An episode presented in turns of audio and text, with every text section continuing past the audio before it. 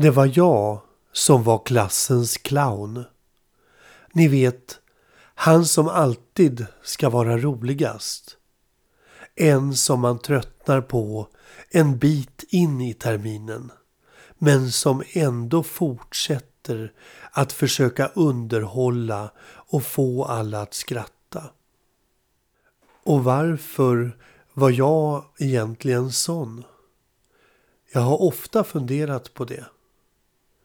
Jag ville väl vara omtyckt och stå i fokus och underhålla. En vådlig cocktail av tre skadliga ting. Man kan säga att det absolut är att jämföra med vilken drog som helst att vara klassens clown. Och det har ett pris, men det priset är det ingen som ser. Det tar man ut på sig själv inombords. När jag var liten och längtade efter pappas uppmärksamhet, då fick jag minsann kämpa. Hans företag var Prio ett och mina syskon Prio två. Jag försökte lista ut vad som kunde göra att pappa skulle ägna mig mer tid på alla sätt. Men tiden räckte nog inte till för honom.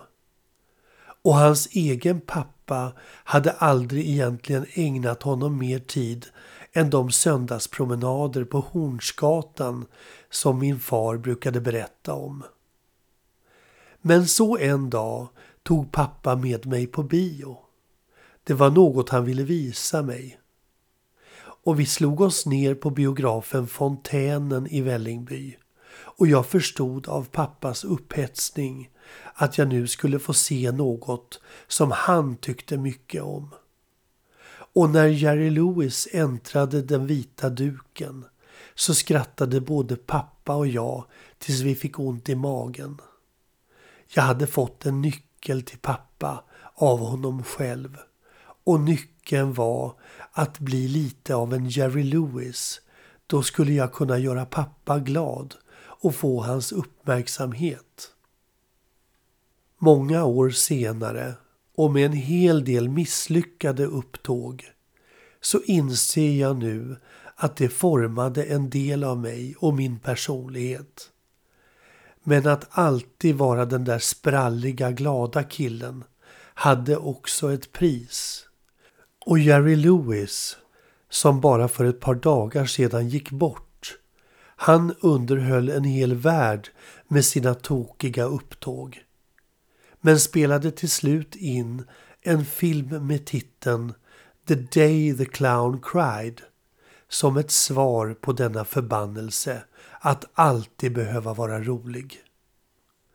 Och jag själv gjorde och spelade in låten Never Trust a Happy Face med mitt band Delicious Fish.